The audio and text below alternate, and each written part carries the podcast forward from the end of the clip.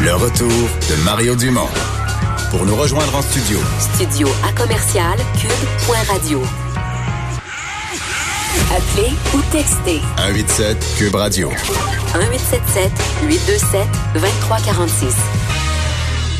Alors, parmi les choses euh, qui euh, donnent un peu d'espoir, euh, il y a ces efforts pour trouver des médicaments qui, qui, peuvent sauver la vie des gens qui, qui sont atteints du coronavirus, qui se retrouvent en détresse respiratoire, par exemple, dans les soins intensifs. Et donc, il y a des chercheurs de l'Institut de cardiologie de Montréal qui démarrent une étude pour tester la colchicine.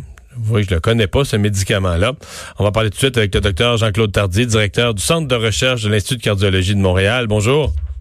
Bonjour, M. Dumont. Qu'est-ce que la colchicine? Mettons qu'on oublie la, la, la, COVID pour un instant. Qu'est-ce que la colchicine avant? à quoi ça servait ou ça sert? Alors, c'est un très vieux médicament euh, qui vient d'une plante qui existe en fait depuis des... On l'utilise depuis des centaines d'années et qui sert euh, depuis très longtemps à traiter une maladie très fréquente qu'on appelle la goutte. Euh, premièrement, et deuxièmement, on s'en sert aussi dans une autre infection à virus, là, ça s'appelle la péricardite virale, les gens qui ont une inflammation euh, d'un virus de l'enveloppe du cœur. Alors, c'est un médicament qu'on utilise passablement. Donc, ça, sera un anti-inflammatoire, dans le fond. Ça combat l'inflammation, si je veux simplifier. Oui, si vous voulez simplifier, c'est un anti-inflammatoire, mais bien différent. Là, c'est pas comme de la cortisone et c'est pas comme un anti-inflammatoire non stéroïdien là, que les gens connaissent, le Motrin euh, euh, et tous ces, ces médicaments-là. C'est un anti-inflammatoire bien particulier et c'est pour ça qu'on a pas mal d'espoir que ça pourrait fonctionner. OK. Est-ce qu'à date, il a été administré à des patients atteints de COVID? Non, il n'a pas été encore administré. C'est pour ça, et je pense que c'est la bonne façon de faire parce que y aller à faire des anecdotes et des tests sans faire une étude qui prouve l'efficacité, je pense que ce serait une mauvaise idée. On est bien conscient de l'urgence. C'est pour ça qu'on veut faire l'étude de façon extrêmement rapide euh, pour donner des réponses rapidement à la population. Est-ce qu'il y a un risque? Parce que là, on, dans vous allez l'essayer, je, vais dire ça crûment, vous allez l'essayer sur des patients où on est un peu désespéré ou c'est ça, c'est comme ça qu'on commence en se disant, ben, pas faut. Du tout. Non, non, OK. pas du tout, pas du tout, pas du tout. Premièrement, je veux rassurer les gens, c'est ça a été accepté par Santé Canada, ça a été accepté par les comités d'éthique québécois. Deuxièmement, c'est un médicament qu'on connaît très bien. En fait, au Québec, on est parmi ceux qui ont la plus grande expérience avec la colchicine. On vient de terminer tout à fait par hasard, il y a trois mois, une grande étude chez 5000 patients euh, qu'on avait testé dans un autre genre de problème, des patients qui avaient fait une crise cardiaque.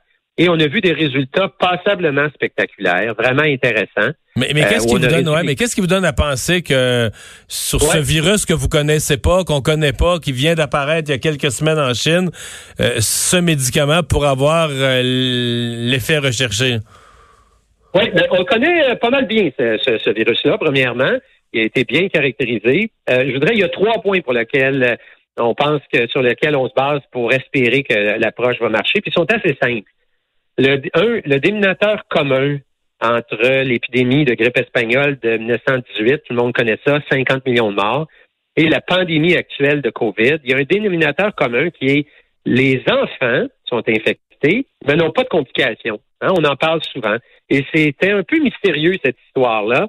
Euh, mais il s'avère que les enfants ont une caractéristique par rapport aux adultes qui sont capables de freiner leur réaction d'inflammation beaucoup plus rapidement qu'un adulte. Premier point.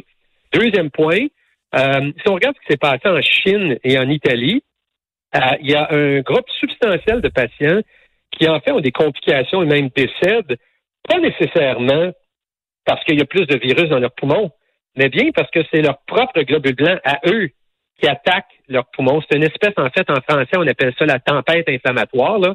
Il y a un nom en anglais, on appelle ça. Total body failure, c'est ça? Ben, c'est un peu ça. Un peu ça. le total body failure vient après la tempête inflammatoire, mais essentiellement, imaginez, ce sont vos propres globules blancs qui, au lieu de juste vouloir détruire un virus ou une bactérie, s'emballent et on n'est plus capable de mettre le frein. Et là, vous vous retrouvez à avoir des bons soldats au début qui étaient utiles à devenir des très dangereux euh, soldats qui détruisent vos propres organes. Alors, c'est dans Et le troisième point, pour un peu appuyer ce que je dis, c'est que là, on revient à des animaux. Si vous euh, infectez des souris avec le, euh, le virus de la grippe et que vous bloquez leur inflammation, ben, et oui, les souris vont vivre beaucoup plus longtemps. Alors, quand on a mis ça tout ensemble, on a posé l'hypothèse récemment que réduire l'inflammation, modifier la fonction de votre propre système immunitaire à vous, pourrait être une solution pour réduire euh, de façon substantielle les complications du COVID. OK. Et donc là, euh, on va commencer. Est-ce que votre étude s'étend sur tout le Canada, euh, des cas un peu partout, à l'extérieur même du Canada? Comme que, sur quelle population vous faites cette étude-là? Oui, alors donc, pour faire partie de l'étude, il faut évidemment avoir un diagnostic de COVID, un. Deuxièmement, il faut avoir au moins 40 ans. Troisièmement, on a commencé à 7 heures ce matin avec le Québec, mais évidemment, on est en discussion extrêmement intense et rapide avec le reste du Canada. Euh, je pense bien que la Colombie-Britannique euh, va s'embarquer assez rapidement et on a des discussions avec plusieurs parties du Canada. Euh, évidemment, on comprend l'urgence. on, est, on voit les mêmes chiffres que vous.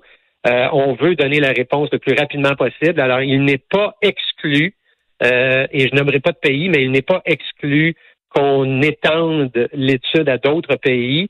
Euh, évidemment, dans l'espoir d'aller le plus vite possible, mais il faut bien faire les choses. Hmm. Ces protocoles-là, il faut que ça soit accepté au Canada par Santé Canada. Dans tous les pays, ils ont leurs agences. Alors, on est en négociation d'heure en heure euh, et j'en dirai pas plus pour l'instant, mais de voir comment on peut accélérer l'étude pour donner des réponses rapidement. Ben, on va se croiser les doigts que tout ça donne euh, les résultats que tout le monde attend. Euh, docteur Tardy, merci beaucoup d'avoir été là. Monsieur Dumont, est-ce que je peux vous demander une faveur? Oui, certainement. On a besoin de rejoindre les, les 6000 patients. Si vous pouviez dire à vos auditeurs, auditeurs si on le diagnostic COVID, ils peuvent appeler 24 heures sur 24. Ils, ils vont parler à une infirmière immédiatement. Au, centre de recherche de l'Institut de cardiologie de Montréal. 1-877-536-6837.